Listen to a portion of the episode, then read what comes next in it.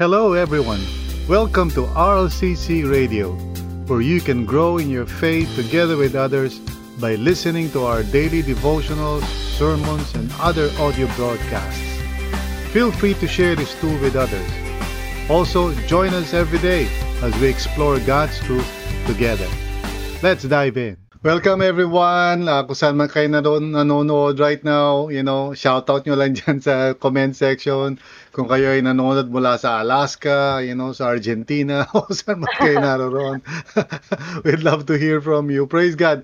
Nakakatuwa kasi malaman na, di ba, may mga taga Poland, may mga taga Taiwan, may mga, may mga nakikita ako ng mga pangalan doon sa, ano, you know, sa group chat natin from different places. Pero bagong lahat, uh, Charo, before we continue on, uh, may I request lang po, uh, please like this broadcast and please share this broadcast. Yan, dalawa, no? just like and share. Uh, simple lang po, pero you are helping us to reach more people for Christ. Amen, di ba? So, yan, nandito na tayo sa panghuli nating ano, uh, bahagi ng ating uh, series na Biblia at uh, Politika. Okay? And uh, ikaw ba, Charo, medyo naiisip-isip mo na ba kung sino iboboto mo? Meron ka na bang definite na ano, naiisip? Wag mo nang banggitin, pero meron ba? Meron ka ba naiisip na? Oh. To be honest, PB, wala pa rin. Pero parang mas malino talaga sa akin ngayon yung kung sino yung hindi iboboto. Pero yung sa Okay. iboboto, um, Oo. as I'm still praying talaga po, PB, and hoping ako talaga na at the end of this series, ayan, talagang ako rin sa sarili ko, makapag-decide ako. Mhm. Mm-hmm. Naaayon din talaga Yeah. sa kalooban ng Panginoon. Amen, amen. Oh, and uh, tama 'yon. Let's just continue to pray, no? Huwag tayo padalos-dalos kasi mahalaga yung desisyon na 'yun, eh, di ba? At Oo. wag natin ibebenta ang ating boto. Amen. Huwag natin ibebenta yan kasi karapatan natin yan eh. Anyway, so tayo ay ano, patuloy sa pag-aaral natin. And um, as you well know, pinag-uusapan natin itong mga importanteng tanong na to. Unang-una, should we be involved in politics? Anong sagot natin dyan? Di ba? Yes na yes, di ba? We should be involved in politics. Kasi si Lord mismo involved sa politics eh. Ngayon, ang pangalawang tanong, uh, how do we get involved in politics? Well, I hope na huwag natin kalilimutan no na, na hindi tayo parang sumasali lang diyan na tulad ng mga taong na, nasa mundo, 'di ba? We are God's people. So, huwag natin kalilimutan 'yon, 'di ba? Sa pagsali natin sa politics o anumang bagay. Tapos yung question na how do we deal with political disagreements? No, maanghang na ngayon ang mga usapin eh, 'di ba? Minsan pag tinitingnan mo yung mga post, parang siguro kung sa sa totohanan na to, baka magbakbakan na to. There's so many disagreements going on, ano? Ah, nagka, nagiging emotional yung mga tao eh. But uh, we are now at, at this last ano uh, point ng ating uh, tinatalakay. So what if our candidate does not win? No? Yan yung ano natin, eh, question. What if our candidate does not win? Siguro pwede pa natin rephrase yan eh. What if your candidate does not win? Kasi 'di ba yung mga tao parang sigurado na sila na mananalo na yung kanilang kandidato eh no? Parang uh, naaawa na sila doon sa mga matatalo no? Kaya minsan pag tinitingnan ko yung mga mga ano mga postings ng mga tao, minsan natatawa ako at the same time, nalulungkot ako, no? Kasi parang ang ano nila, ang ang attitude nila, oh, win or lose lang talaga, Charo eh. Win or lose lang eh, no? Panalo, talo, ganyan eh, di ba? And of course, sino ba may gusto doon sa talo side, ano? Lahat tayo gusto natin doon tayo sa panalo side. But uh, I would like to suggest to everyone, lahat po tayo na nakikinig ngayon dito sa ating broadcast, na merong pangatlong ano eh, choice eh. And that is, you know, we can win even if we lose. Di ba? Okay, sa Charo, we can win even if we lose, di ba? So, hindi naman kinakailangan na pag natalo tayo, parang talagang talunan na tayo, no? Ah, instead, we can, uh, you know, kung sakali mang matalo tayo, for sure naman eh, di ba? Right? Ah, pagkatapos itong lahat ng eleksyon na to, at the end of the day, some of us will not win. yeah. Okay? Ah, may mga ilan sa atin dito would walk away disappointed kasi iba yung nanalong kandidato. But this is what we want to talk about kasi bilang mga mananampalataya, I believe yung heart natin ay nare-reveal lalo na kapag tayo ay talo. Gets mo yun, Jaro? Yes po. Ah, in fact, in many situations, kahit saan niya, kahit sa pag-ibig eh. Tama ba yun? Pwede ba natin i-apply sa pag-ibig yan? Okay. Kahit saan po. Kahit na matalo ka eh, no, sa area ng pag-ibig eh, yung response mo eh, yung heart mo is revealed. Of course, pag nanalo ka, nare-reveal din naman yung heart mo sa totoo lang. Ah, pero, you know, yung ating ah, response pag ah, kung sakaling, well, hindi tayo ma- ah, manalo, ah, let's say, yung kandidato natin, kumbaga, kunyari, kulelat, ano? hindi, hindi pa lang siya umaabot dun sa, sa top 10 or whatever, no? Pero, how do we respond? Paano ba tayo magre-respond dyan? So, yan ang pag-uusapan natin. I believe na there are four godly responses na dapat natin tatandaan at pipiliin. Huwag tayong so- ano, parang malihis no, sa ating ah, ah, sa calling ni Lord sa atin. Let us choose to be godly in our responses. So, samahan mo ko, Charo, and everyone else na nakikinig, na nanonood. Please, ah, let us all pray. Ini-invite tayo ng Panginoon, hindi lang para umaten ng worship service, but to participate in His life. You know, the life of the Father, the Son, and the Holy Spirit. Yun talaga ang ibig sabihin ng ano eh, baptize them in the name of the Son, uh, Father, the Son, and the Holy Spirit. So yung ibig sabihin nun is immersed, ano, ma-immerse tayo in the life of the Trinity, Father, Son, and Holy Spirit. So manalangin po tayo. Let's all pray. Lord, um, thank you for inviting us to be uh, right here, right now, dito sa online worship service, a place of grace where we can know you and experience you together uh, as one people, as one church. Salamat po sa lahat ng dumalo ngayon, kahit saan sila nandoon, eh, different parts of the world right now, uh, sa Pilipinas din, pati sa mga probinsya. Praise God that we can come together as one. And uh, thank you, Lord, na you're joining our hearts. And higit pa doon, you want us to participate uh, in your life, which is called eternal life in the Bible. Salamat po that eternal life is knowing you and knowing your Son, our Lord Jesus. So, Panginoon, in this last part ng aming series, speak to us uh, and help us to understand how to respond kung sakali mang hindi manalo yung aming mga kandidato. Ah, Lord, wag mo kaming hayaan na matulad sa mga tao na hindi makatanggap ah, ng defeat. Lord, uh, help us to have the right mindset. At ito ang panalangin namin because we believe na through your word, our minds will be renewed.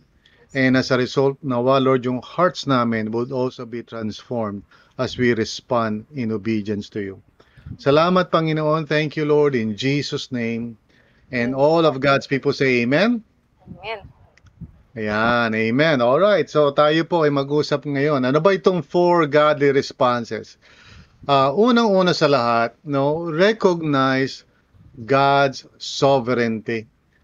Yan ang unang-unang response ng mga makadiyos na mga mananampalataya. Hindi tayo nakatingin sa mga sitwasyon o pangyayari as if para bang itong mundong ito ay mayroong sariling ano, parang mayroong sariling ano ba tawag natin dyan? May sariling mundo? Mundo na mayroong sariling mundo? In other words, ah, para bang si Lord ay absent, si Lord ay natutulog, si Lord ay parang hindi siya ang Lord of all. Yan ang isa sa mga ano eh, temptation eh. Pag lalo na pag nadi-disappoint ka, di ba? One of the things that Satan would like to tempt us with sa isip at sa puso natin is to believe na the Lord is not near. Hindi siya, wala siya. Kumbaga, tutulog siya, absent siya, no? He doesn't really care. Parang tayo-tayo lang dito. Which is, of course, never natin dapat iisipin. Lalo na, pagdating dito sa ending nitong proseso na to at may, may na-elect na, natalo na kung sino yung matatalo. Let us recognize God's sovereignty. Alam ko hindi madali yan, but let's read our passage, okay? John 19 verses 8 to 11. Now, when Pilate, Pilate uh, heard this, na ito yung sitwasyon eh, no? parang si Kristo ay, si Jesus ay kinapture and, you know, inaharap siya ngayon dito sa iba't ibang mga tribunal uh, to, uh, ika nga, para masentensyahan siya, di ba?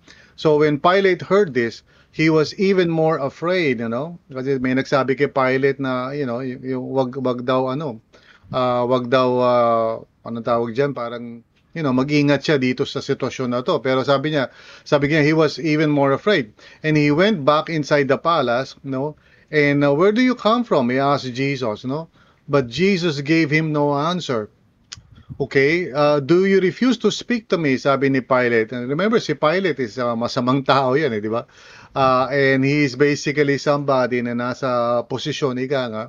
Uh, and then sabi niya, don't you realize, sabi niya, that I have power either to free you or to crucify you. Which, of course, naturally speaking, totoo yun. Uh, because he's Pilate, siyempre, he has the uh, power na sentensyahan si Jesus. But look at the answer of Jesus. Jesus answered, You would have no power over me if it were not given to you from above. Now, consistent sa teaching ng scripture is no one can ever be in any kind of leadership position unless the Lord allows him to. Now, there's a big difference, Charo, between allow, you know, at uh, ika nga approve. Kasi minsan yung mga tao nako-confuse dyan eh. What he allows, he does not necessarily approve. Ano naman mo yun, Charo? Okay? Uh, ibig sabihin, if God allows something to happen, okay, minsan di natin naiintindihan why God would allow. There are a lot of things na nangyayari sa mundo. But since God is sovereign, hindi naman sila mangyayari unless God, unless God allows that situation to happen. Doon tayo nagkakaroon ng ano, ng struggle. Kasi bakit why did God allow it? No? 'Di ba? Why would God allow something na hindi maganda? Like for example, uh, why would God allow our nation to be ruled by somebody kunyari na hindi hindi tama yung puso o masama? That's a big question, 'di ba? And to be honest, I really don't know why God allows certain things to happen. Just like a lot of things na nangyayari sa mundo. Uh, I don't know why God allows, for example, yung sa Ukraine, di ba? Why would God allow that? No. O kaya, wag na tayo mag ano doon. Tingnan na lang natin yung mga nakalipas historically. Why did God allow 9/11? Or why did God allow World War One or World War Two? There are many questions. Why would God, God allow these things? No?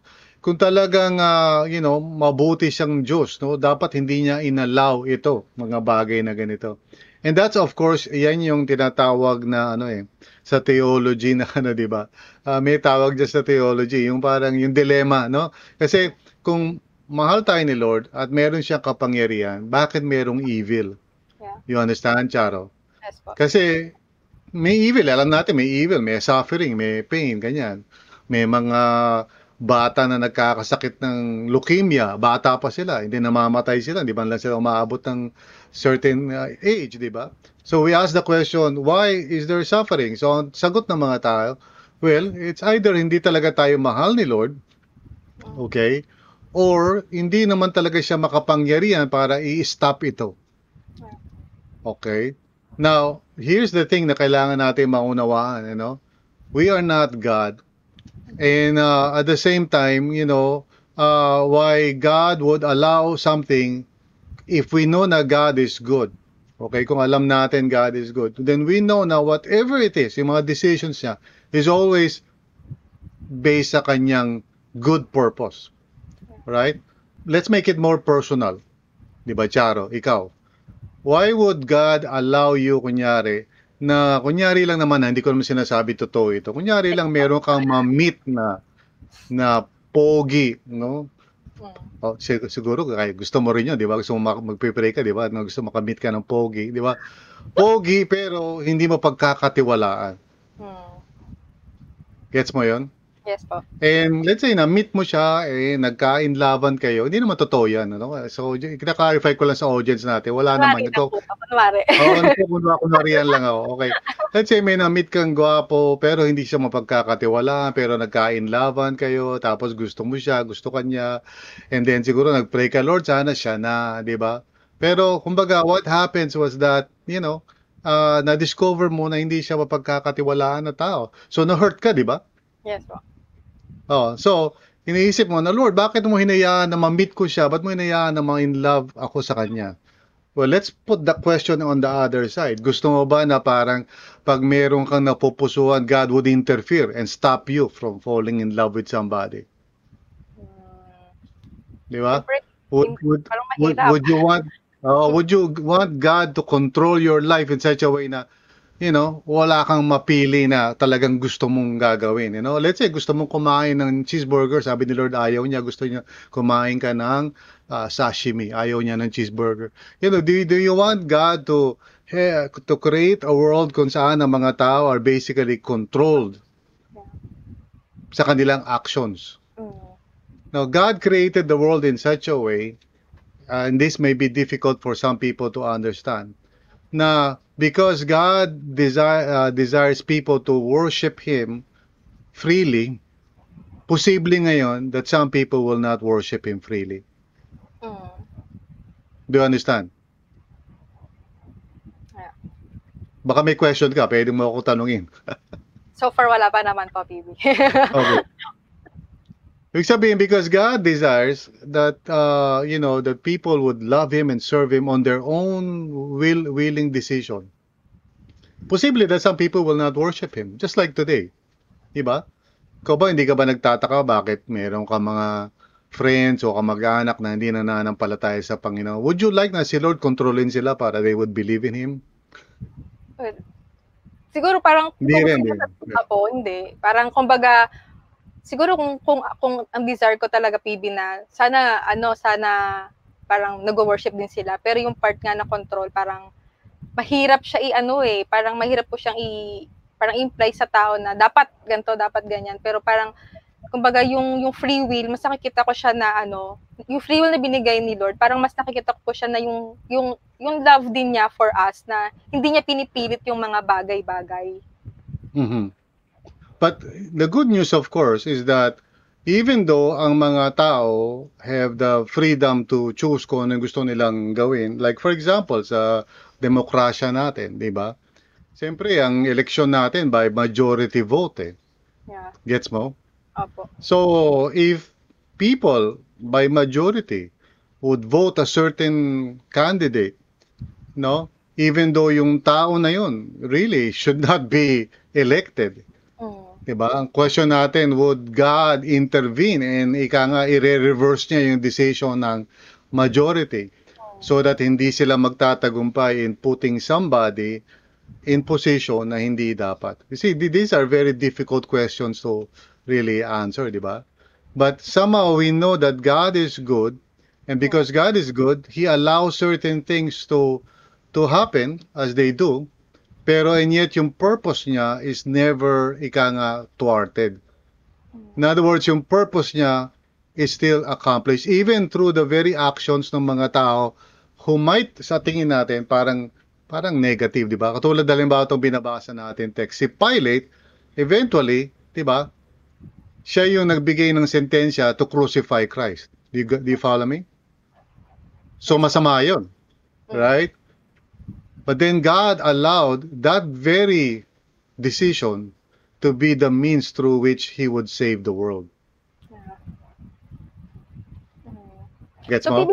Apo. So, paano parang, ang question ko parang, sa ating mga somehow follower ni, ni Lord, sa some, kumbaga meron tayong understanding of, yeah, baka inalaw ni Lord yan kasi, kumbaga merong good purpose or merong magandang, kumbaga reason si Lord, even though parang tingin natin hindi siya okay.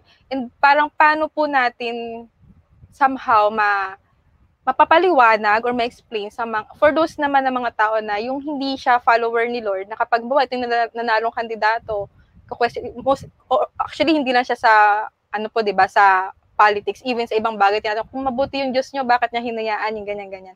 So parang for us na follower of Christ, parang ano yung proper po na response sa kanila or pwedeng sabihin na, alam niyo po yung somehow, ma- makakatulong kung sakali man, na ganun yung mga question po nila. Yeah, of course, siyempre, 'di ba? Mahirap ipaliwanag 'to sa isang tao na siyempre na hindi siya naniniwala that God is good. You know, yung basic nature ni God is that he is loving and he is good. Pero yun nga yung ating kumbaga parang basis eh, no? In trusting God and his sovereignty. Alam natin na yung character ni God is good and that he is loving, no? And merciful. Now, hindi natin siguro naiintindihan lahat ng mga bagay na ginagawa niya, that's for sure, 'di ba? Pero that doesn't mean na parang porket hindi natin naiintindihan ah, na it follows na you know that God is not good. Hindi parang ganong sabihin natin direksyon, right? So pagdating dito sa eleksyon, uh, when God allows a certain candidate no to win the elections, it doesn't mean that He approves of that candidate. Yun ang dapat natin tatandaan. Kasi allowing and approving are two different things.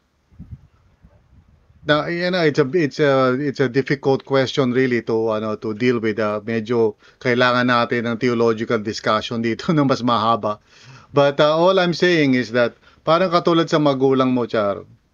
Sometimes minsan 'di ba pag bata ka, no, let's say hindi mo naintindihan pagiging magulang. Uh, hindi mo alam bakit kunyari uutusan ka niya na maghugas ng pinggan. Hindi ba niya naiintindihan na mahirap maghugas ng pinggan? Wala ba siyang care sa iyo? Hindi ba siya nagmamalasakit sa iyo? Bakit kanya pahihirapan na maghugas ng pinggan? Only later, pagtanda mo, when you look back, then you realize na buti na lang pala tinuruan ako ng magulang ko maghugas ng pinggan. You follow? Yes, TV. At the time na nangyayari yon, you may not fully understand. And there are many stories in the Bible na ganyan. Halimbawa, si Joseph. Diba, nagwentro siya ng suffering. You can easily ask, Lord, kung talagang mahal mo si Joseph, ba't mo inalaw yun? Pero later on, nung siya ay prime minister na, sabi ni Joseph kanyon, looking back sa mga experiences niya, sabi niya, you know, uh, you, you meant it for evil, but God meant it for good. Pero later lang niya na-realize yun. When he was already a prime minister. Okay, let's move on. Okay? So yun ang unang-una, you know, recognize God's sovereignty. Pangalawa, remind yourself of your identity. Now, very important ito bilang godly response natin. So, doon sa una, sabi ko, okay, recognize mo God's sovereignty. Maybe hindi nanalo yung kandidato mo. It's all right. No? Alam ni Lord yung ginagawa niya. Trust in Him. Pangalawa, remind yourself of your identity. Now, let's look at the scriptures again. So, Colossians 3 verses 1 to 4. Sabi ganyan, uh, Since then you have been raised with Christ, set your hearts on things above, where Christ is, seated at the right hand of God. Set your minds on things above, not on earthly things. This is so important na I, I wish I can have all the time para ituro ito sa lahat ng tao. Yung identity mo is so important na tam, dapat nasa tamang lugar. You are right now, ika nga, uh, yung tunay na pagkatao mo right now is in Christ. And so therefore, yung yung concern mo is no longer just yung parang concern ng lahat ng mga tao dito sa mundong ito. You have higher concerns, no? Because you are now at a higher level of uh, ika nga identity. Hindi ka na yung katulad nung dati lang na parang sige trying to survive. You are now sabi niya raised with Christ. At hindi lang yun, sabi niya sa susunod, for you died and your life is now hidden with Christ in God. In other words, yung tunay mong pagkatao Maaring hindi pa yan obvious o maaring hindi pa nakikita ng lahat yan. Miski, miski na ikaw, di mo pa nga nakikita lahat yan eh. Di ba? In fact, nakikita mo nga baliktad eh. Nakikita mo nga minsan yung imperfections mo, yung weaknesses mo. Tama, Charo, no? You're seeing the things na hindi maganda. Pero that doesn't change who you are. Di ba? Your life is hidden with Christ. Parang katulad ng isang bata, isang uh, you know, sanggol, you know, na nagkakalat, you know, na nag nagpupupo, ano ba ba, nag, nagwawala, okay. Kumakain ng mga bato. May kilala ka bang ganung mga bata? Parang kung ano-ano mga sinusubo, di ba? Okay. Pero habang gina- nagagawa niya yung mga ganung palpak na bagay, does does that change who that child is? Yeah. See, that child is still kung sino man yung pamilya niya, is he still a child of that family and of those parents, di ba? In other words, even though right now, yung kanyang pagkilos o behavior niya ay maaring ano, di ba, hindi ganoon ka ka-okay sa panlabas. And maybe kunyari, for example, Charo, na yung bata na yun, someday will become the president of the Philippines. diba? Habang siya ay umaakto ng ganon, sabihin mo, ay, hindi pwede maging presidente ito. Well, not so, right? Because years later on, that child may probably grow, grow up and become congressman, senator, and then president later on. So what I'm saying is this, yung identity natin should not be placed doon sa kandidato. Kasi minsan, you know, masyado tayo nag-identify sa kandidato natin eh. To the point na pag nanalo siya, feeling natin nanalo rin tayo. Pag natalo siya, natalo rin tayo. Para feeling natin tayo na mismo, para doon na nakasalalay. Whenever your identity is placed somewhere else other than Christ, then conditional yun, di ba? Mm. For example, ah, di ba merong mga parents na ang kanilang identity nakakabit sa kanilang mga anak. Pag may nangyari sa kanilang mga anak, siyempre devastated na sila. Because doon nakasalalay yung identity nila. In other words, they cannot be, they cannot feel parang worthy pa yung life nila because itong whatever it is na pinagpasihan na nila ng kanilang identity is somehow uh, affected. Okay? Ano ba kung identity ko nakasalalay sa trabaho ko, pag na si Sante ako, sino pa ba ako? Yeah. Mm-mm. 'Di ba? O kung yung identity ko nakasalalay doon sa nagmamahal sa aking boyfriend o girlfriend, paano kung di niya na ako mahal? Sino pa ako? So yung identity ko cannot be attached to anyone else. And especially ngayon sa panahon ng eleksyon. My identity cannot be attached to any person kahit na gaano pa ako ka believe sa kanya. My identity is in Christ. So sabi sa verse 4, when Christ who is your life appears, then you also will appear with him in glory. So one day sa you know sa timetable ng Panginoon, who we truly are right now in Christ, marireveal yan. We would be, you know, shown for who we truly are. Ngayon, hidden tayo. Kumbaga, we are, we do not see what what we truly are, no, deep down inside. Kaya meron tayong you know, go through na transformation, eh, you know? Sa totoo lang. Because, you know, God is transforming us. Pero, it doesn't change the fact kung sino na tayo kay Christ. So, going back dito sa eleksyon, huwag tayong masyadong ma-attach sa mga kandidato natin.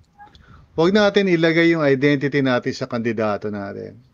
Instead, ilagay natin kay Christ, you know, yung yung ating uh, you know, kung sino tayo uh, in the Lord. You follow me? Uh, Charo, if you have, if you have any questions, so feel free, no? Baka may mga naiisip kang gusto itanong sa akin. Akin po ano parang it's a good reminder. Parang sa ngayon parang ano, medyo napapalook forward ako. Ako for myself po na kapag halimbawa nakapili na ako ng kandidato na iboboto ko and what if hindi siya nanalo. Ano siya parang it's also a revelation ng character mo din na kung saan mo talaga nilagay yung identity mo ma- manalo man or matalo yung kandidato na na ano na pinili mo. So parang ano siya ako medyo medyo ni-look forward ko siya PB. Hindi lang para sa Mhm. akin po, parang for myself na okay, ano kayang magiging estado ng heart ko kapag yung napili kong kandidato is hindi nanalo. So nandun ba talaga or ba, na kay Lord ba? So it's a good reminder Correct. for me sa akin po. Mm. Correct. Oo, kasi nga, yung mga tao na ah, yung identity nila nakasalalay outside of Christ, siyempre, pag yung bagay na yon na, kumbaga, doon na nakabase yung ano nila eh, kung sino sila or whether masaya ba sila sa sarili nila. You know? Pag yun ang na, nawala, natanggal, naapektuhan, talaga doon makikita, magre-react sila eh, di ba? Magagalit sila, magrarally sila, magwawala sila, sasabihin nila sa, oh, mga dinayaan nyo kami, ganyan-ganyan. You cannot accept the fact na maybe you know, niloob ng Panginoon na, like I said kanina, recognize mo God's sovereignty. Niloob ni Lord na hindi manalo yung kandidato mo. You know, just, be, just, just let it go, di ba? Yes po. Ah, kasi hindi naman, hindi naman ano yun eh. You don't have to parang depend upon that person's victory for you to feel good about yourself. Kasi yan ang problema sa mundo eh. Everybody's trying to look for some kind of identity ano eh, ah, factor eh, no? Like siguro yung iba nakatingin sa body nila. Kung maganda yung itsura ko, kung puro ako muscle at may abs ako, 'di ba? Pogi ako, 'di ba? O kaya kung medyo maganda yung katawan ko, ah siguro well, you know, 'di ba? Ah, beautiful ako. What if, you know, tu- tumanda ka na at lumaki na yung tiyan mo at uh, lumaki na yung baywang mo pagkatapos ng tatlong anak, you know, so what else? What, what would happen to you? Okay? So ito, marami mga tao ang miserable sa mundong ito because their identity is not in Christ but in somewhere else. It is in something else. Okay? Nakasalalay doon. And that's why, you know, um, si ano si uh, Job naalala ko nung nawala na lahat yung mga bagay-bagay sa buhay niya. Ano mo yung sinabi niya, very famous yung kanyang statement eh. The Lord gives, the Lord takes away, sabi niya. The Lord gives, the Lord takes away. Sa King James, the Lord give it, the Lord take it away.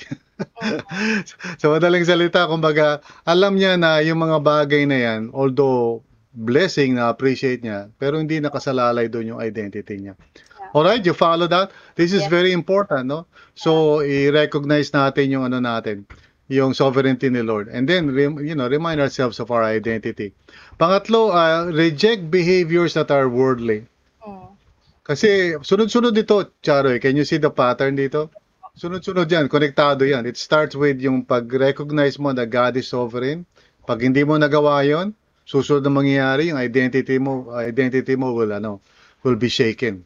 Pero kung alam mo, you know, that God is good, that God is sovereign, then alam mo yung identity mo is secure in Christ, matalo, manalo yung kandidato mo, it's all right. And then the third thing na kailangan mong gawin is, you know, reject mo yung behaviors that are worldly kasi hindi ka naman ganyan eh, di ba? Isa sa pinaka nakakalungkot sa pagdating sa politika, walang gustong matalo. Okay? Pag may, pag may, pag may natalo, kumbaga, dinaya siya, you know? Pag, pag may nanalo, kumbaga, nanalo siya, eh, dahil bumili siya ng boto, you know? Huwag tayong maging ganyan, you know? Look at the 1 Corinthians chapter 3, verses 1 to 4. Uh, brothers and sisters, I could not address you as people who live by the Spirit, but as people who are still worldly, mere infants in Christ. Now, i-describe niya ngayon kung ano yung tsura niya. I gave you milk, not solid food, for you were not yet ready for it. Indeed, you are still not ready. No? Ano kaya ang ibig sabihin ni Paul? Look at the next verse. You are still worldly, sabi niya. For since there is jealousy and quarreling among you, are you not worldly? So listen, ano, di ba, Charo? And everyone else na nakikinig. You know? For since there is jealousy and quarreling, pag tayo po ay yung tipong ano, may mga inggitan, may mga away, may mga malis tayo. Eh, bakit si ganyan? You know, si ganito, sama-sama niya talaga. Yan, chismosa yan. You know, when we are engaging in these kinds of behaviors, that's a worldly kind of thing. Sabi niya, are you not worldly? Diba? Kasi pag ganito yung attitude mo, are you not worldly? Are you not acting like mere humans? No? For when one says, I follow Paul, and another, I follow Apollos, are you not mere human beings? Again, it goes back to sa unang-unang point, uh, Charo. If I trust that God is sovereign, that He is good, na alam niya lahat ang nangyayari, and He, he may allow certain things na hindi ko naiintindihan. But it doesn't mean He approves of it. Okay? Whatever He approves, He blesses. Pero whatever He allows, He may not necessarily bless. Alam mo ba yun, Charo? Okay? So therefore, if I know that, then I can rest in my identity in the Lord. At kung ako ay secure sa aking identity in Christ, I don't need to resort to worldly behaviors to get my way. Mm. Meaning I can, alam mo tawag dyan sa Bible, yung ganyang attitude, yung ta- tawag dyan ay gentle, gentleness. Hindi yung gentleman, ano, Chara. But gentle. Ibig sabihin ng gentle is, uh, I don't need to force myself in this situation. I trust God. Yeah. Di ako makikipag-away. Kasi yung mga tao nakikipag-away, they think it's up to them to get what they deserve Mm. and feeling nila if they don't do that, hindi nila makukuha yung gusto nilang kunin. Which is basically a lack of trust. In other words, worldly. Mm. Gets mo yan? Yes, Poppy. If, if I if I truly trust God and I know that God is good, therefore, whatever it is that is good, alam ko hindi yun i-withhold sa akin ng Panginoon. It may come later siguro or what, pero alam ko God will never leave me nor forsake me. Kasi yun nga yung temptation ni Satan kay Eve, eh, di ba? Naalala kung maalala mo, pag binasa natin yung Genesis chapter 3, sabi ni Satan basically sa kanya, God doesn't really care for you. Ayaw niya makuha mo tong bagay na to. Well, kasi 'di ba ganito, ganyan yung ano niya, ay- ayaw niya ayaw niya magkaroon ka ng ano eh, ng ah, good sa buhay mo eh. Which is ano eh, ironic because all throughout the Bible sa first two chapters ng Genesis, paulit-ulit na nga yung good eh. Mm. Di ba? Ito yung nagke-create siya, it is good. Nung kinreate niya, ah, it is good, it's very good. Lahat good talaga. Nung kinreate niya yung, ano, yung garden, it was good. Lahat good eh. Yeah. Then basically, sabi ni Satan sa bandang huli, sa chapter 3, hindi, hindi good si God. So you see, our basic problem right now, kaya tayo nagre-resort sa worldliness, yung nakikipag-away tayo, nakikipagtalo tayo, because we don't really believe that God is good. Yeah. And we believe actually na kailangan ipaglaban natin in order to get what is good. Mm. Now, I don't mean to say na para magiging passive tayo. There are times na you know, na dapat tayo magsalita, 'di ba? Hindi naman masama yung magsalita, hindi naman ibig sabihin wala kang tiwala kay Lord. Pero yung nakikipagtalo ka, nakikipag-away ka, nakikipag, you know, because you want something Mm. at hindi mo makuha yun. Nasubukan mo na bang manood minsan sa Facebook ng mga tinatawag na reels? Nakita mo na ba? Minsan natutuwa ako na pinanonood ko yun eh. Alam mo yung mga reels, yung mga, mga short na parang videos na ina-upload ng mga tao. At yung nakakita ako ng mga videos, alam mo yung nagwawalang mga tao, baka nagwawala sa airport. Kasi hindi, hindi naibigay yung upuan nila. Okay, nagwawala sa isang fast food store kasi hindi naibigay yung gusto nilang order. Tapos mag, you know, makikipag-away na sila. Mm. Sabi ko sa sarili ko, "Ah, ano ang problema nitong mga taong ito? Mm. They want to insist and they want to force themselves sa sitwasyon in order to get what they want. Now, sa eleksyon na ito, some of us will lose. Some of us will not get our way. Yung kandidato natin will not be voted. How do you respond? Yeah. Diba? Huwag kang maging worldly na parang magipag-away ka sa mga tao kasi hindi na boto yung kandidato mo. Learn to trust God. Learn to remember who you are in Christ. Huwag kang mag-resort ng worldly, worldly uh, behavior. And then finally, respect everyone who is in authority. Ewan ko ba, pag, ah, pag natatapos yung eleksyon, di ba, parang ang gulo-gulo ng mga tao. Maggulo yung mga tao before the election. After the election, magulo pa rin yung mga tao, di ba? Ah, because, you know, lahat tayo parang may conspiracy mindset eh. Minsan pag nakakabasa ako ng mga postings ng mga tao na parang ang tingin nila sa mundo lahat may conspiracy. You know? Yung bang ah, pag nag pag nag parang kumbaga pag may nangyaring ano, ah, merong ano yan, sa likod niya may ganitong nangyayari diyan, may you know, merong konspirador diyan, merong merong mga gumagawa ng masasama. Hindi mo pwedeng ano lang basta, parang hindi ka lang nasusunod. Hindi mo pwedeng pwede ka bang manahimik na lang na parang gano'n. Now look at Acts 23 verse 1 to 5. Paul looked straight at the Sanhedrin and said, sabi niya ganito, My brothers, I have fulfilled my duty to God in all good conscience to this day. At this, the high priest Ananias ordered those standing near Paul to strike him on the mouth. Can you imagine that? Di ba? Inutusan niya na sampalin si Paul, you know? And then, sabi ko to verse 3, Then Paul said to him, uh, God will strike you, okay, you whitewashed wall. You sit there to judge me according to the law, yet you yourself violate the law by commanding that I be struck. So, napareact si Paul, ano? Siyempre, sinampal ka ba naman? Eh? Sino ba naman hindi magre-react doon, di ba? And then sabi sa verse 4, Those who were standing near Paul said, How dare you insult God's high priest? Now, tingnan mo yung sagot ni Paul. Paul replied, Brothers, I did not realize that he was the high priest. For it is written, Do not speak evil about the ruler of your people. Whoa! Di ba? In other words, si Paul was somebody na kahit hindi siya agree, kahit mali yung ginawa nung, ano, nung uh, high priest, he was not going to, you know, react in such a way na, ano, na parang, uh, you know, ba-violate niya yung utos ng Panginoon. So, kinote niya yung scripture, do not speak evil about the ruler of your people. So, even in that unfair situation, Mm. he did not dare to question or doubt the person who is in that office. Now tayo, sa totoo lang, kaya minsan nagkakagulo yung ah, bansa natin because we don't want to recognize yung mga institutions natin. Lagi tayo merong suspicion. Well, naiintindihan ko naman yun kasi minsan nga naman talaga merong mga masasama eh. Pero yun ang problema natin, minsan pag nakakita ka ng isang masama, hindi ibig sabihin lahat ng tao doon masama. Yeah. Gets mo yun? Ah, ako, nakaranas na ako ng mga ganun eh. Nas- Pupunta ako sa isang government office, tapos merong isang tao humingi ng lagay. Siyempre, nakakadismaya yan. Pero di naman lahat ng tao doon ganun. Maybe meron lang isang tao roon na ganun. Kaya lang minsan merong mga tao na parang anti-everything. Alam mo yon Anti sila sa lahat ng bagay. No? Kaya hindi sila umuusap pag nakapila eh. Nakantay lang sila ng antay eh. Kasi masyado sila masyado laging pala reklamador, masyado laging pala away, laging gusto niya, you know, laging may kasalanan sa ganito, may kasalanan sa ganyan. One of the things that I believe tayo mga Christians should do, no, uh, is that we should respect uh, those in authority kahit hindi tayo nag-agree. Because that is what makes a peaceful nation. Na hindi pwede ka magsalita kung oh, nakita mo, 'di ba? May masamang nangyayari, pwede ka naman magsalita. Mm. Pero huwag tayong maging ano, parang alam mo 'yon, yung lahat na lang ng institusyon gusto nating gibayin. Mm.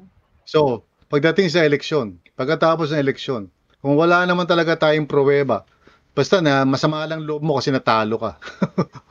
Huwag mo i-accuse yung yung Comelec o ano man na nandaya kung wala ka namang pruweba niyan, 'di ba? Kung chismis lang 'yan.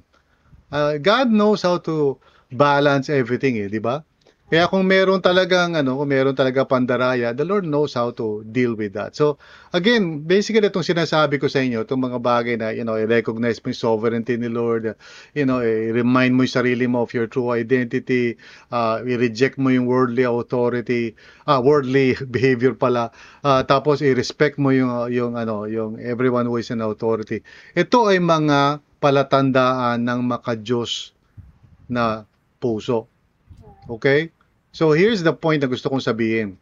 As Christians, we can still win even if we lose. May option tayo eh.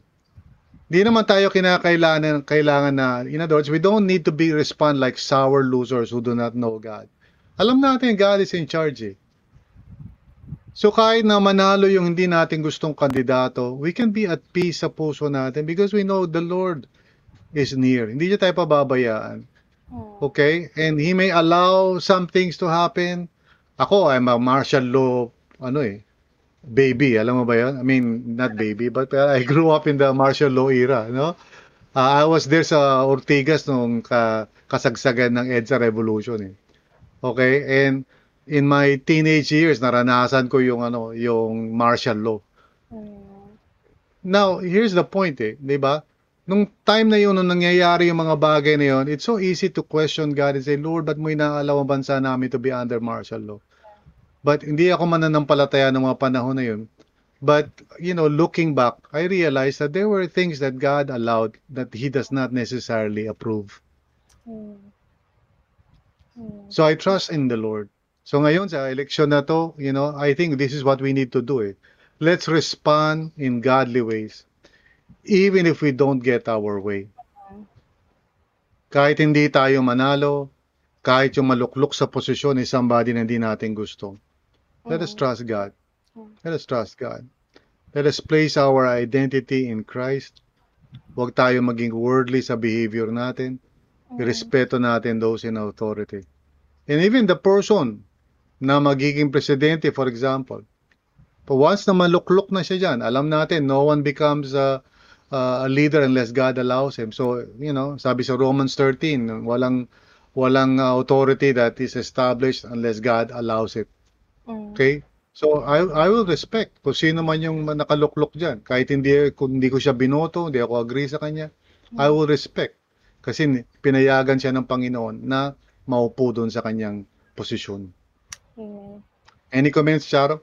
Ako po, Bibi, may question po ako dun sa part, sa point number three na ano, yung sa part ng worthy, ganyan.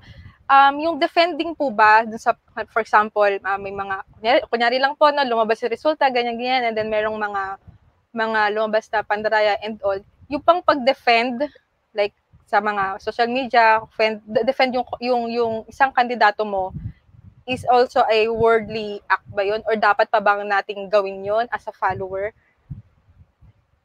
Well, again, gaya na sinabi ko doon sa, di ba, naalala mo yung uh, sermon number 3, no? The last week, di ba?